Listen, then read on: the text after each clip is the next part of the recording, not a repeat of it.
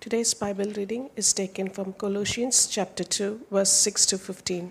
Colossians chapter 2, verse 6 to 15. So then, just as you have he received Christ Jesus as Lord, continue to live in Him, being rooted and built up in Him and established in the faith, just as you were taught and overflowing with gratitude.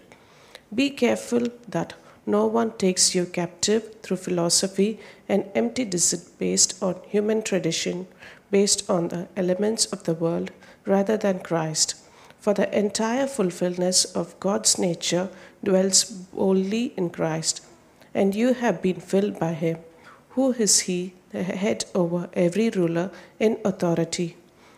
You were also circumcised in Him with the circumcision not done with hands by putting off the blood of the flesh in the circumcision of Christ, when you were buried with him in baptism, in which you were also raised with him through faith in the working of God, who raised him from the dead. And when you were dead in trespasses and in the uncircumcision of your flesh, he made you alive with him and forgave us all the trespasses. He erased the certificate of debt with his obligations and was against us and opposed to us, and has been taken it away by nailing it to the cross. He disarmed the rulers and authorities and disgraced them publicly. He trumped over them in him. This is the word of God. This is the word of God.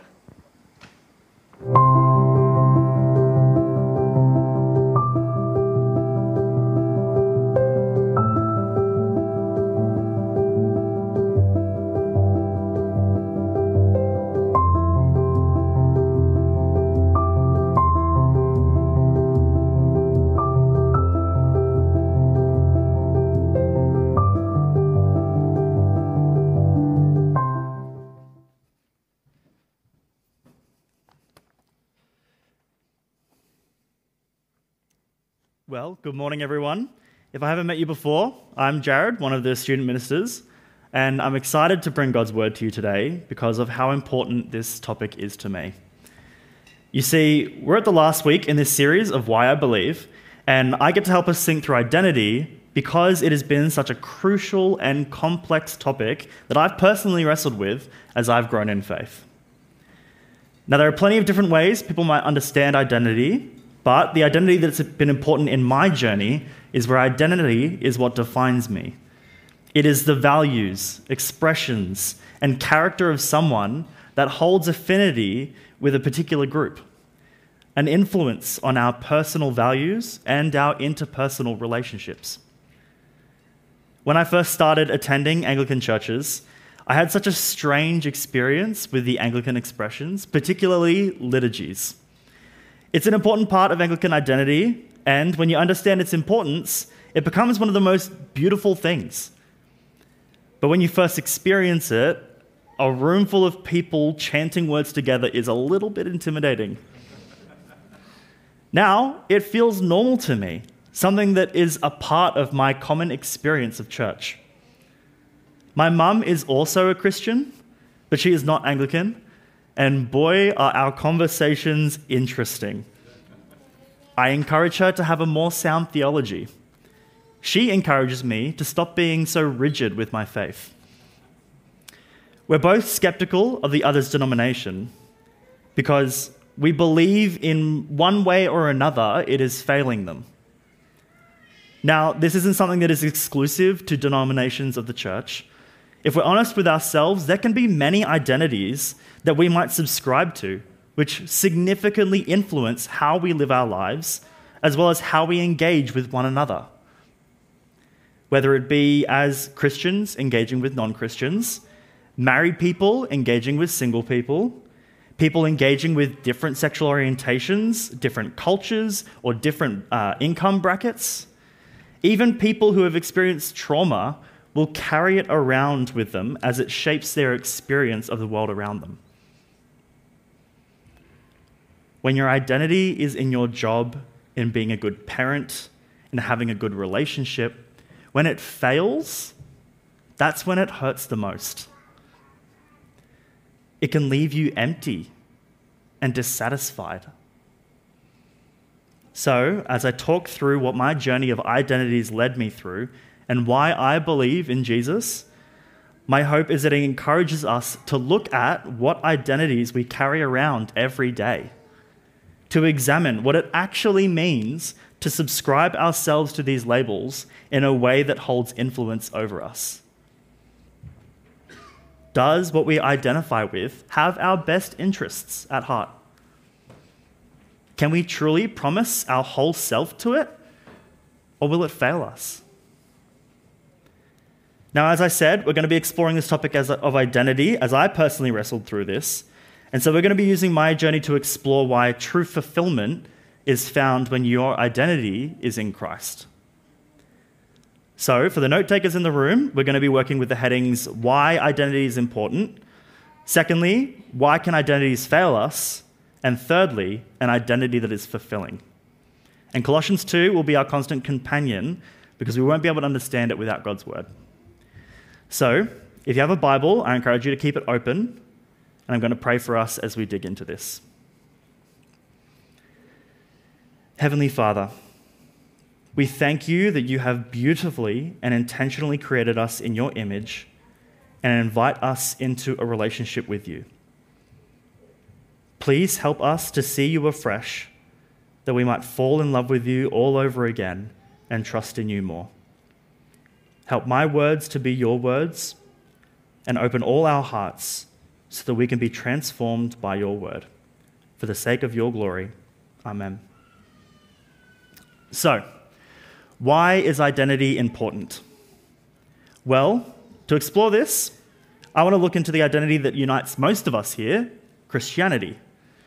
So, Colossians 2 says from verse 6 So then, just as you have received Christ Jesus as Lord, continue to walk in him, being rooted and built up in him and established in the faith, just as you were taught, and overflowing with gratitude.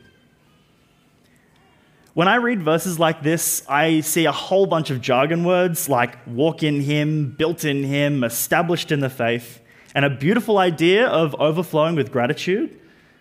But Christians hear all of those phrases and can confidently say that this, these are things which actively living out your faith, one's faith should look like.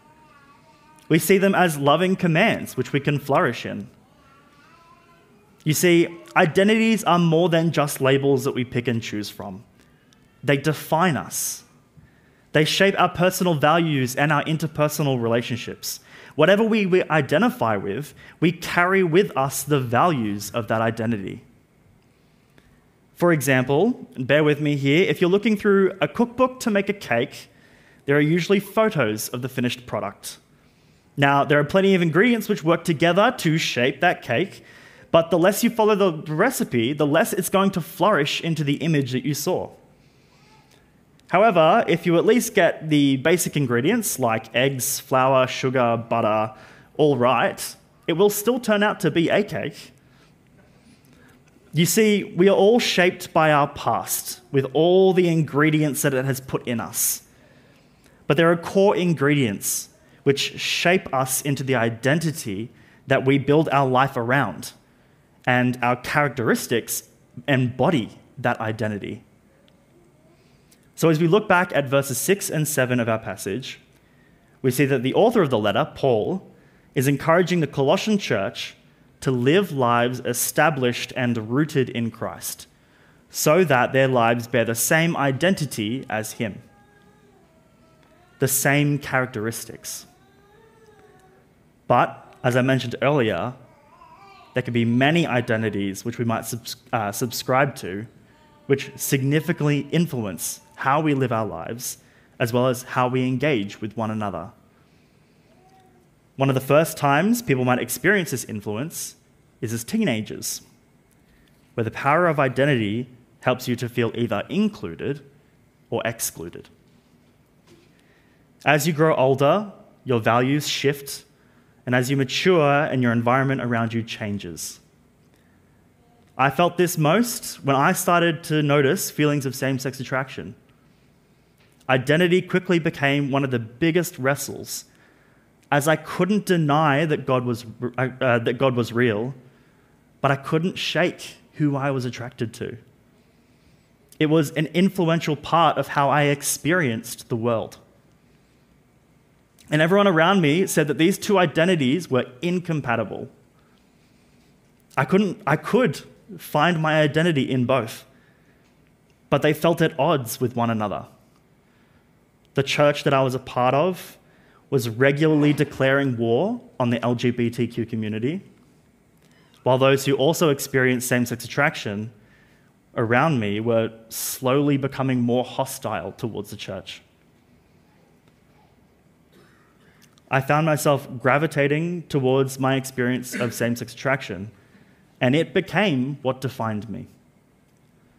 As much as I wanted to be a Christian, I decided that I couldn't because it was the only identity that I was choosing.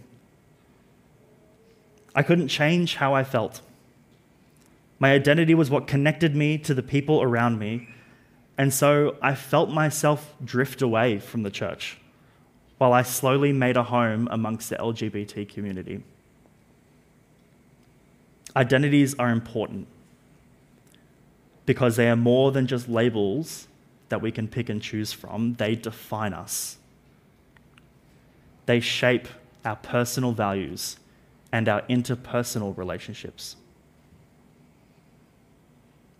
We all have an identity, and it does influence how we live because the more we trust in it, the more of ourselves that we give to it. So it's important that we examine the identity that we define ourselves by to understand if it does have our best interests at heart or if it is all but guaranteed to fail us. So, why can identities fail us? Well, my move to Nara was largely, uh, my move from Nara, sorry, was largely driven by moving away from the Christian upbringing that I had outgrown and living my life based on my relationship status. But the more I found myself focusing on finding that person, the more I disappointed I became. My whole life, my whole self was wrapped up in my sexual orientation because it was the community that understood the situation best, but it was isolating me from many things that made me who I am as well. Friends were no longer friends, they were potential partners or friends that in- could introduce me to potential partners. University and social gatherings were just places to meet people. I was emptying myself for this. And to be honest, if I had found someone, my identity would have been wrapped up in my partner and it would have suffocated them.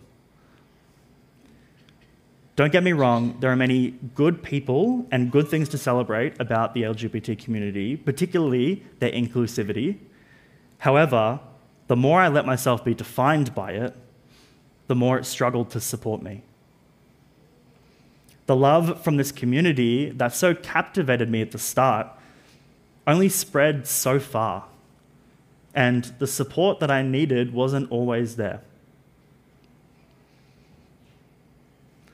Colossians 2:8 states, "Be careful that no one takes you captive through philosophy and empty deceit based on human tradition." Based on the elements of the world rather than Christ. For the, for the Colossian church, this was an issue of Greek philosophy, teaching them that Christ was just one part of this larger divine puzzle, that there was more to God than just Christ, that there was more to put their identity in. But here, we find Paul speak out against that. It's interesting how he uses this idea of weakness and autonomy in the same sentence. Now, there's a chance that you could be taken captive, but you've got to be careful about it. You've got to be careful against it. It's a warning. You will have people and things promising to enable you to be the best version of yourself, promising you the world, but always costing you everything in your attempts to climb the corporate ladder, to be the best parent, to have the best relationship. You give your whole self to it. Tim Keller states, You know what you build your life around when you fear losing it. the world is full of empty promises. Everything runs a risk of crumbling when we put our whole weight on it, especially when we make it define us. So, should we just be skeptical towards everything that promises good to us? Is there an identity that is capable of even holding us up? That can leave us fulfilled and satisfied? Well, verse 9 and 10 states For the entire fullness of God's nature dwells bodily in Christ, and you have been filled by him, who is the head over every ruler and authority. There were two things that came to the rescue for when my identity was crumbling. Firstly, I was surrounded by a group of young Christians who embodied God's love for me. There was a genuineness to their love. Their love felt unconditional. While I looked at myself and saw a monster, they looked at me and saw a brother. It made me realize that I was too quick to assume that my same sex attraction disqualified me from God's love. So I began attending church again. The second thing was that Sam Allberry came to preach at our church, which was the first time that I'd ever seen someone in ministry who had the same experience as me. He helped me to understand that everyone is affected by sin and everyone's sexual desire is affected also. That same sex attraction is just one part of a larger sexual issue which everyone wrestles with. That God doesn't love me any less because this is something that I'm carrying. That it's okay for me to bring my sexuality before Him in frustration and He won't judge me for it. Sam also helped me to see that there was a beautiful and fulfilling life that same sex attracted people can faithfully live within the body of Christ. For me, the hardest thing about that was dedicating my life to uh, a life of celibacy, especially when the whole world is trying to convince me that my life isn't fulfilled unless I have a, uh, unless I have a partner to be intimate with.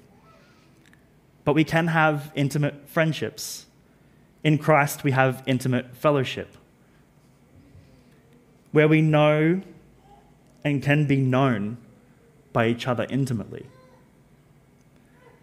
I can find this in Christ because the entire fullness of God dwells in Him. He is greater than anything that I can put my identity in. And He is powerful enough to free me from their captivity. See, when Colossians say, says that you were filled by him, it means that there is no room for anything else to hold power over you. Our past is a part of our story, but Jesus holds authority over our past so that it no longer has the power to hold us. It is through Christ that we have the freedom to understand and flourish as our best selves. Paul concludes this section by stating from verse 13 And when you were dead in trespasses and in the uncircumcision of your flesh, he made you alive with him and forgave us all our trespasses.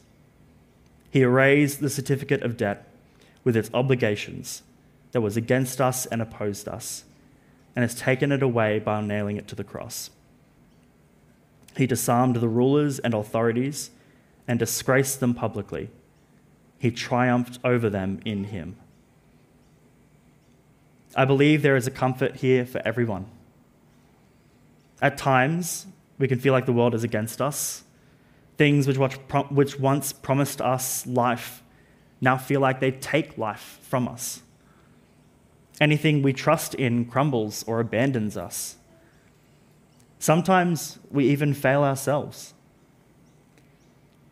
Read this passage and know that the burden has been nailed to the cross. That Jesus has triumphed over all things. So when your identity is in Christ, You are made alive in Him. That is why I believe. So, what do we do with this? Well, my hope is that we can take away two things from this. Firstly, because our identity defines us and influences our relationships, it's important that we uh, regularly examine where we put our identity in. What do you carry with you throughout the week? What influences you? What do you fear losing? The temptations and empty promises of this world don't stop once we've put our trust in Jesus. Things will continue to try and pull us away and encourage us to place our identities elsewhere. A common encouragement in culture is for you to put your trust in yourself, to be independent and your own authority, for your experience to be your truth, and your friends to only be those who enable everything that you decide for yourself. Brian Rosner has written a book called How to Find Yourself, which speaks about avoiding the trap of the most common way of finding our identity, which is to look inward. Because, when, because what ends up getting thrown away and out the window are things like humility and sympathy and gratitude. So we should regularly be examining our hearts to see what we are building our life around particularly if you believe your identity is in Christ, whether that's actually something you live out. It can be easy for us to identify with Christ on a Sunday and then move into something else throughout the week. How much do you allow Christ to influence you throughout the whole week? The opening verse in our passage encourages us to be rooted and established in the faith. A good way to help this is to join our gatherings outside of a Sunday. It can be easier to place your identity in Christ when you surround yourself with your growth group in the middle of the week.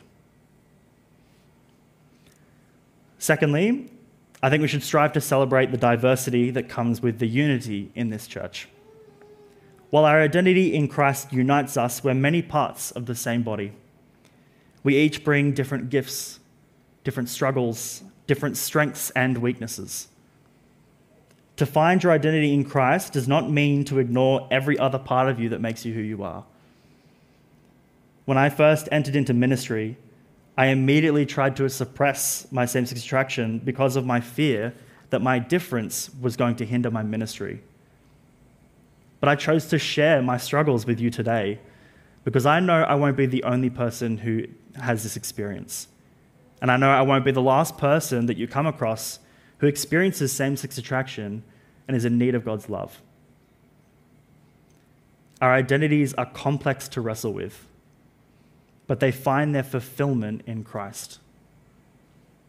So, brothers and sisters, just as you have received Christ Jesus as Lord, continue to walk in him. Let's pray.